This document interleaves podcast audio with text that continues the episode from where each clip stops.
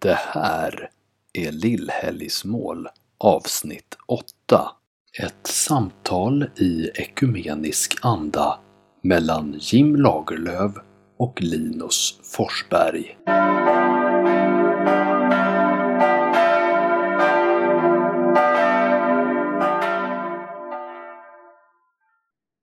Klockan har ringt. Klockan är 18 denna Lillhällsmål och vi säger hjärtligt välkommen till dig Jim, till mig Ja, jag tackar. och till alla er som lyssnar på Lillhällsmål avsnitt nummer 8. Eh, Berätta gärna för en vän att du lyssnar på Lilla i Smål och eh, be dem att prenumerera på den här podden så får fler höra våra otroligt kloka, välformulerade tankar. Det är ett bra tips. Jag eh, hade ju praktik i Jönköping för några veckor sedan. Och Ja. Då blev jag väldigt glad över att en av prästerna jag fick eh, celebrera med sa att han eh, hade noterat att vi har startat den här podden och tyckte att det citat skulle bli mycket intressant att följa. Så det Mm. tyckte jag var härligt. Vänliga ord naturligtvis. Från en präst dessutom. Mm. Hur står allting till med dig Jim? Man kan väl säga så här, idag har jag fått dos två av vaccinet så jag känner mig lite fundersam och tänker så här, kommer det några biverkningar? Kommer jag börja bli självlysande eller vad, ska hända? Vi får, vi får se. Nej, men det, det gick rätt så bra. Men min fru blev nämligen, hon fick vid andra dosen så fick hon eh, ganska mycket dag två, alltså dagen efter så kände hon av i hela kroppen att det var väldigt konstigt. Men sen blev det bra. Ah, Det är flera som har känt så efter andra dosen har jag hört. Men det är väl så länge man vet att det går över och att det är lugnt så behöver man inte vara orolig. Nej men precis, jag tänker att eh, biverkningarna av vaccinet är ju ändå i princip alltid mycket mildare än det hade varit va? att drabbas av sjukdomen. Ja, jag tror också det. Så Lillhällsmål står bakom eh, vaccinet. Vi kan säga vaccinera er om ni inte har gjort det. Jag tyckte det var ganska intressant apropå att vi står bakom vaccinet. För att jag tror det var, att jag följer ju katolska kyrkan på sociala medier. Man tackar. Mm. Och då läste jag inför att vaccinet hade kommit att eh, påven hade fått gå ut och göra ett uttalande att det var okej för katoliker att eh, vaccinera sig. Och jag hade missat att det överhuvudtaget var en fråga. Men då hade man kollat på vaccinet etiskt och gjort den här bedömningen. Jag tror att det hade att göra med att det vid något eller några av de här vaccinen fanns en, en liksom bakgrund av att man hade använt eh, foster som hade varit resultatet av abort. Som, det är ganska länge sedan, jag tror att det är på 80-talet någon gång så gjordes det- det här. Och det är liksom spåret av det som man har använt eh, för att kunna st- framställa de här vaccinen. Och då har vissa katoliker, vi katoliker är ju eh, grundläggande emot abort kan man väl säga. Eh, och då var det många katoliker som var fundersamma, kan man av etiska skäl ta emot det här vaccinet, ta vaccinet? Och då sa påven, ja, man kan göra det. För att eh, det finns, det, det allmänna goda överväger i det här läget. Mm. Mm. Nej men precis. Ska vi ge oss in på kommande söndagens evangelietext?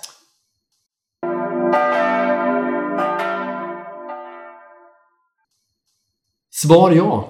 Bra svar. Vill du börja? Ja, det vill jag. Jag kan göra det. Vi har ju läst ur Johannesevangeliet en rad eh, söndagar. Så också nu då. Och vi har läst om brödundret som Jesus gjorde, eh, så att många människor blev mättade av eh, fiskar och bröd. Och sedan har Jesus undervisat om att han är livets bröd. Och han har sagt det här märkliga, som många tycker är märkligt. Den som äter mitt kött och dricker mitt blod har det eviga livet i sig och den som inte gör det, den har inte det eviga livet i sig. Och då står det i dagen, eller nu på söndags då, text att eh, när folk hör det här, då tycker de att det är outhärdligt. Det står, folk säger, det är outhärdligt det han säger. Och så står det faktiskt att det är lärjungar. Folk som alltså har uppfattat sig som efterföljare till Jesus. Lärjungar, sådana som du och jag. Och många som lyssnar på det här kanske, någon som lyssnar på det här uppfattar sig som en lärjunge. Det är inte någon långt borta utan det är någon i närheten av Jesus som säger så här, det här nu, nej, jag vill inte höra mer. Det här, det är urballat. Det här är kokobello. Jag vill inte vara med om det här något mer. Och så drar de. Eh, Och då så säger, när Jesus märker det här, folk drar, folk vill inte vara med längre. Okej, de har sett att jag har botat sjuka, de har sett att jag har upprättat massor av människor, men de kan inte acceptera min undervisning om att jag är livets bröd och så vidare. Då frågar han lärjungarna, okej, okay, Petrus och gänget, tänker ni också gå? Och då säger Petrus, och det här tycker jag är något av det bästa i hela, i hela Johannesevangeliet, då säger Petrus, Herre, till vem skulle vi gå? Du har det eviga livets ord. Och det blir liksom slutklämmen i, i evangeliet då. Och jag, det känns som att det vill man ju svara mm. i sådana lägen. Man vill ju inte gå bort från Jesus om man fattar vem han är. Om man, om man tror att han är den han är, då vill man ju hålla fast vid honom, även om andra människor går bort eller, eller missförstår eller tycker att han är jobbig eller säger konstiga saker. Jag tycker det är en väldigt bra text den här söndagen. Så att jag, mm. jag, jag, tänkte, jag har tänkt mycket på det här, alltså, så som jag också tolkar in den här texten, att det är för lätt att vilja, eller att eh, bekänna sig som kristen, att eh, vända sig till Gud, att vara tacksam för Gud när, när det inte skaver igen. Men det intressanta, eller det som blir en prövning, inte minst för oss själva och som kanske också är det som får oss att växa mest, det är hur vi just hanterar när det börjar skava i oss. När vi stöter på det här som impulsivt får oss att vilja springa iväg. Mm. Springer vi iväg då? Döljer vi vår kristna tro? Skäms vi för det? Eller stannar vi kvar? Står vi fortfarande upp för det? Även när det skaver? Och jag tror att det här är en jätteviktig fråga för många idag, särskilt för alla unga människor som lämnar kyrkan, alltså både frikyrkorna, katolska kyrkan, svenska kyrkan. Många unga, när de blivit så stora att de inte vill bo hemma längre eller när de flyttar hemifrån, då lämnar de också gudstjänstgemenskapen. Kanske lämnar de tron, det är mer oklart, men man lämnar i alla fall kyrkans gemenskap på olika sätt.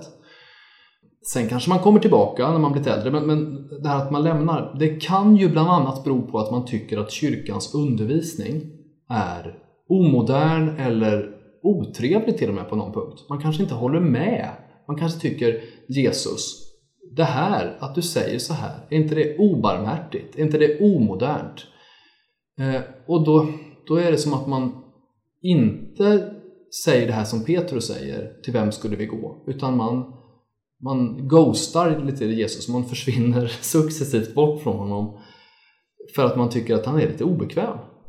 Jag tror att det, det vi måste inse är att det kommer ibland vara lite obekvämt. Jag eh, samtalade med en vän för några, någon vecka sedan som, som inte är troende och som tog upp det just att ja, men, den här personen sa att jag tror kanske att det finns en gud, jag tycker mycket i kristendomen är väldigt fint med förlåtelse, med, med Guds nåd. Mm.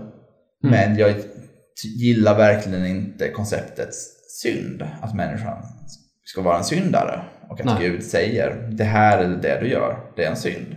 Mm. Och därför skaver det enormt mycket för den här personen att bekänna sig till kristendomen. Sen vet jag inte om den hade gjort det ändå.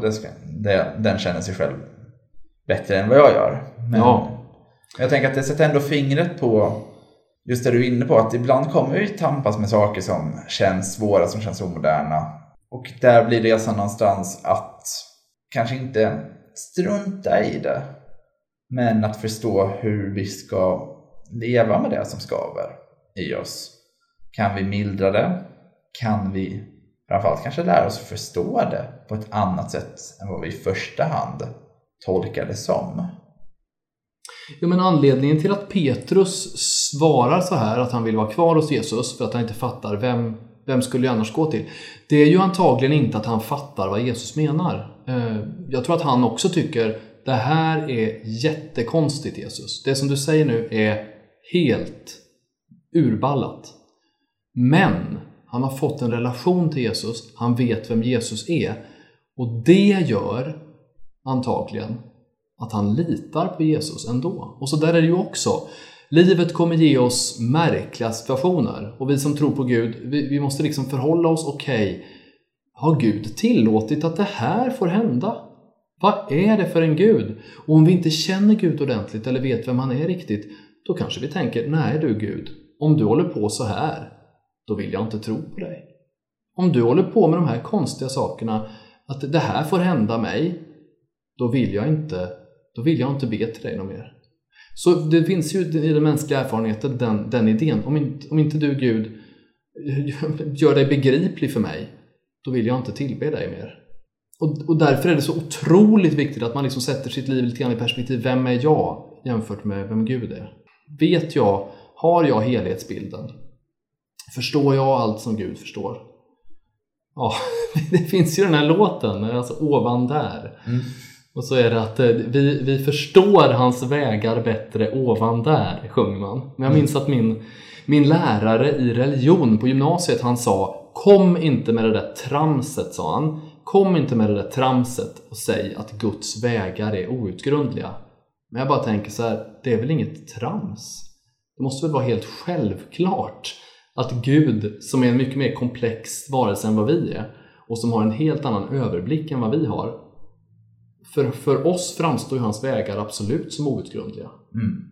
Jag tycker det är väldigt klokt sagt och jag tycker att jag håller med om det du sa. Men jag fastnade så mycket i ett ord du sa precis i början av Yes. utläggningen. Och det är just att lita på Jesus. Ja. Och jag tror att kärnan ligger där. Mm. Att inte bara tro på, utan faktiskt också lita på. ja. För att ibland kommer vi inte förstå. Nej. Ibland kommer vi känna det här är helt märkligt. Men vi får ändå lita på Jesus. För gör vi det, då hamnar vi rätt.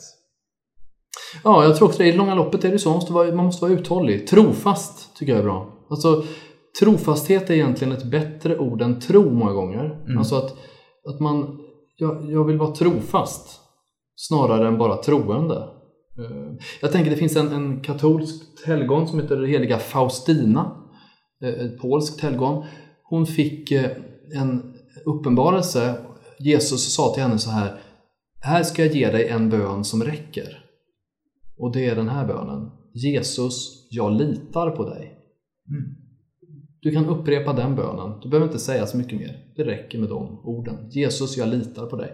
Och jag, jag tänkte på det att jag vill gärna ha den attityden i mitt liv. Så det var ju bra att du, att du fastnade för det här med, med att lita på. För, att, för det är också det jag har gjort. Alltså, så vill jag försöka att den här veckan ska vara. Att jag ofta säger det till Gud. Jesus, jag litar på dig. De orden kan kasta ljus över många saker som händer.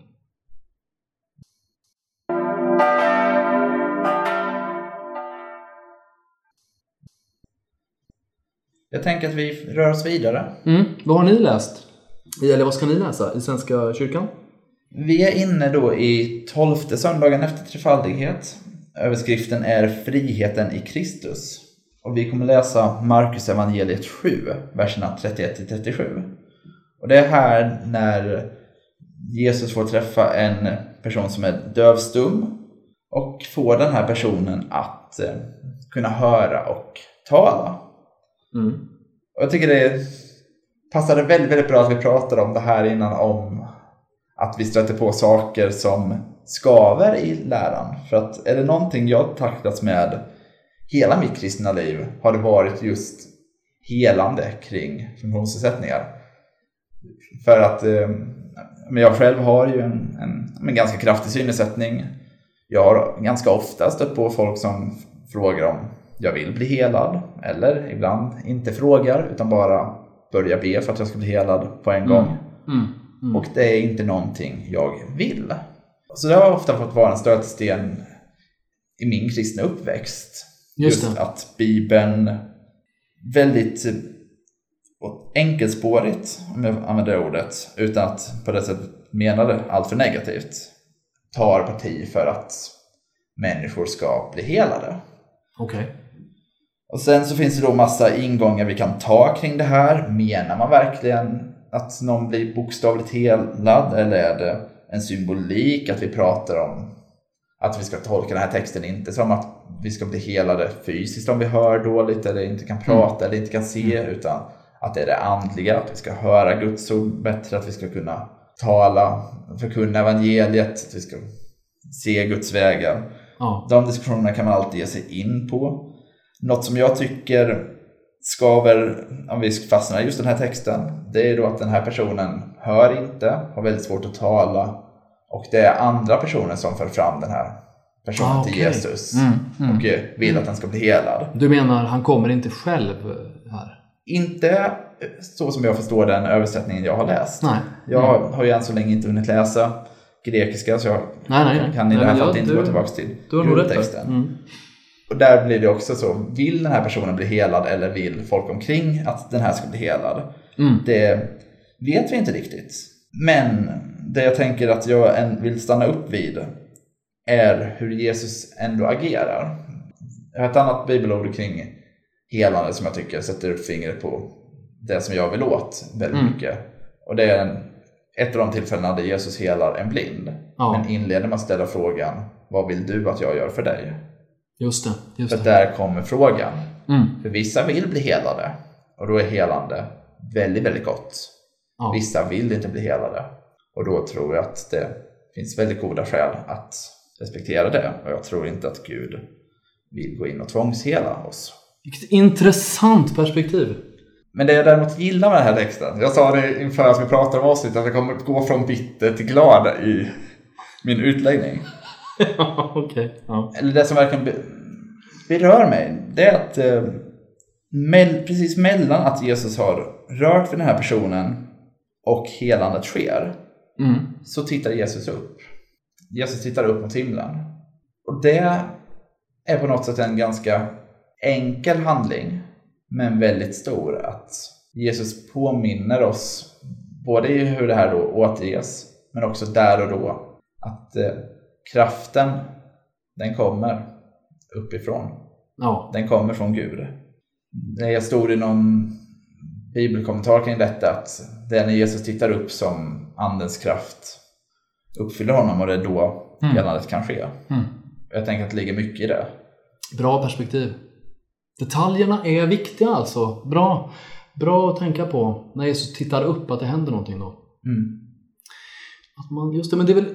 Ja, precis. Nu, nu tänker jag på jättemånga saker utifrån det du har sagt här. Eh, får, Kör på. jag, får jag fråga en fråga bara? Det får du göra. För du, du säger så här, du vill inte bli helad. Du, det känns som en reflektion du har gjort då. Ja. Vill du berätta varför du känner så?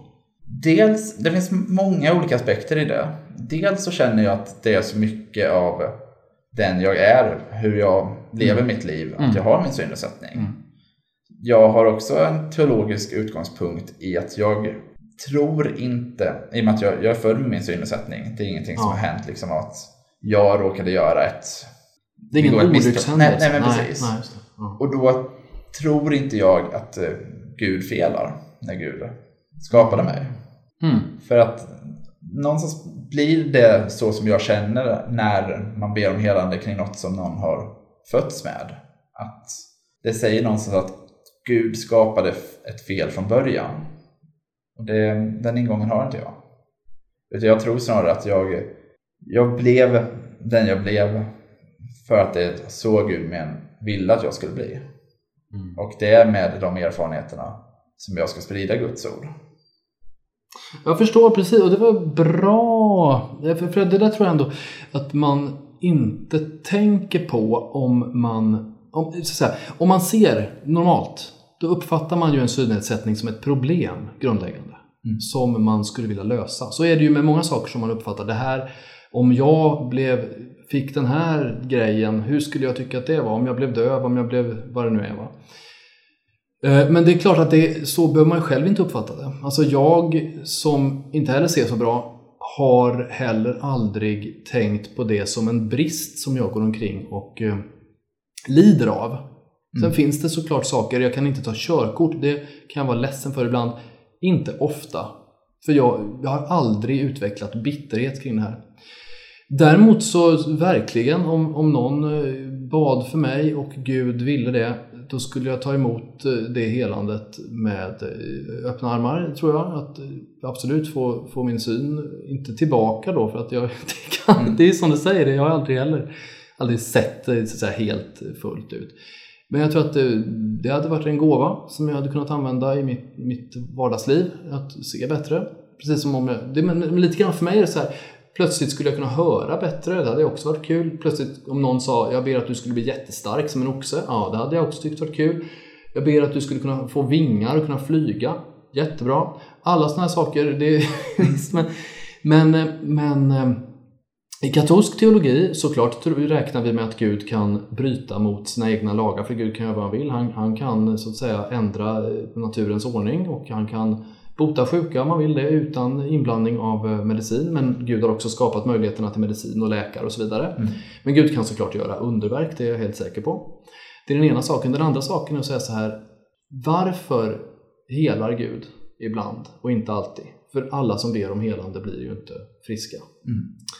Och då finns det ett bra svar på det tycker jag. Och det, det kanske finns fler bra svar, men ett bra svar tycker jag är det, man blir helad i den mån det gagnar ens frälsning. Mm. Att ha med det perspektivet. För det är en viktig sak. Eh, Gud, Gud vill ju grundläggande hela våra själar. Mm. Det är det som är viktigast för honom. Att vi kommer till himlen. Att våra själar blir rena och eh, liksom heliga. Det vill han. Eh, och om det gagnar att våra själar att vi blir helade på något annat sätt, då gör han såklart det. Eh, men, men normalt sett, Gud är inte en curlingförälder. Och Gud är heller ingen automat som jag kommer till och säger så här, lös mina problem Gud, då kan jag be till dig, då kan jag prisa dig, då kan jag lovsjunga dig och vittna om dig. Utan nej, utifrån det läge jag är just nu i, med de begränsningar jag har, de gåvor jag har, där står jag och kallelsen är prisa Gud, lovsjung Gud, för att Gud är Gud. Ja, nej, men väldigt spännande perspektiv tycker jag. Det här... Nej, det här det är ett ämne som ligger mig varmt om hjärtat och mm. vi kommer kanske återkomma till det längre mm. fram. Mm. Jo, men det finns ju, det som du säger, det finns i många bibelberättelser. Eh, men, okay, men sen så fastnade du också vid att, att kraften kommer från ovan, sa du. Eh, just det. Och så är det ju i många lägen i livet. Eh, det här med att lyfta blicken. Mm. Vad det ger för skillnad. Och det är i det som svaret ligger på frågan hur jag vill leva den här evangelietexten mm. kommande vecka. Mm. Att just varje dag, men också när jag verkligen står i ett händelsernas centrum, när massa annat händer omkring mig, då det skulle kunna vara så lätt att tänka nu fokuserar jag bara på det här. Att just där och då verkligen bara ta den där sekunden, att blicka upp mot himlen, vända mig till Gud och låta Guds vilja ske.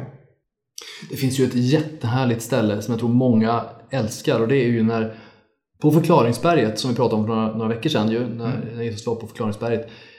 Det står ju att efter att efter att eh, Jesus har pratat med Mose och Elia och de har haft det här samtalet om att bygga hyddor och så vidare. Då, då liksom lyfter lärjungarna blicken och då står det och då såg de i den gamla översättningen till svenska står det Jesus alena. Men numera står det väl, då såg de ingen utom Jesus. Och det är väl härligt, lyft blicken och se Jesus. Mm. Sök efter Jesus. Mm. Ja, det kan vara vettigt att göra i många eh, liv, av livets skiftningar tycker jag. Nej men verkligen. Och med det jag tänker jag att det har blivit dags att avrunda den här Lillhällsmålen. Okej. Okay. Ja, då får vi väl göra det då. Jättetrevligt samtal. Eh, hoppas att ni som har lyssnat också har haft det lika trevligt som jag och Linus har haft. Mm, och eh, som vi sa i början av avsnittet, dra gärna med en vän och eh, sprid Lillhällsmål. Kommentera gärna vad du tycker om avsnittet på våra sociala medier. Vi finns ju på både Facebook och Instagram. Sprid ordet. Precis, sprid ordet. Och ha en trevlig söndag när den dagen kommer. Och vi hörs om en vecka. Gör vi. Ha det bra!